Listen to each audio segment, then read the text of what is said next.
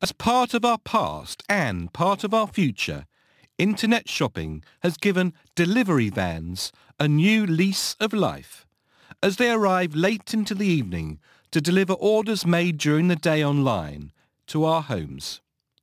You can identify the vans and the stores they represent by the signage on the side. Bold letters and colours allow brands to advertise themselves, whatever global brand they represent.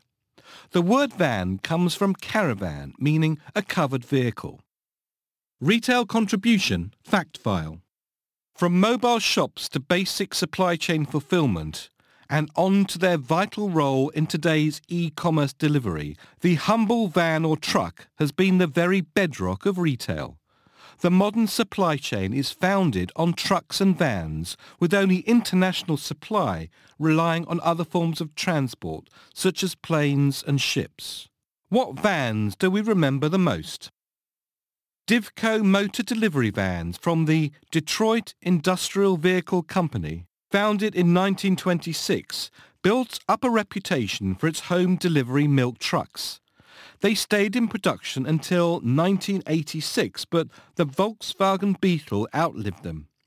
Sedan delivery vans, a two-door station wagon with solid panels at the back, not windows, were also used as delivery vans.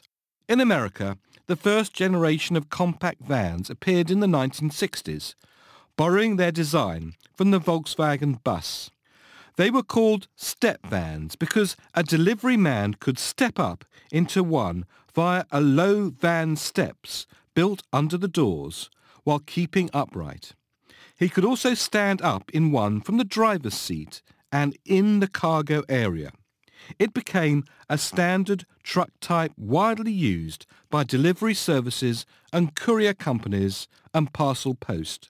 Delivery vans all over the ages have used all types of fuel, steam, petrol, electricity and now diesel, but it was the Ford Model T which first brought the van within the reach of high street businesses.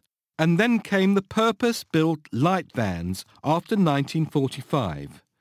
The American Messenger Company in Seattle, Washington, founded by James Casey, started using its first delivery car in 1913 a Model T Ford. Mergers followed and Casey's company eventually became the United Parcel Service with its official logo on its vans. The brown used on the UPS vans and uniforms is called Pullman Brown. And one advert asked, what can brown do for you? The delivery van was a marketing tool in its own right.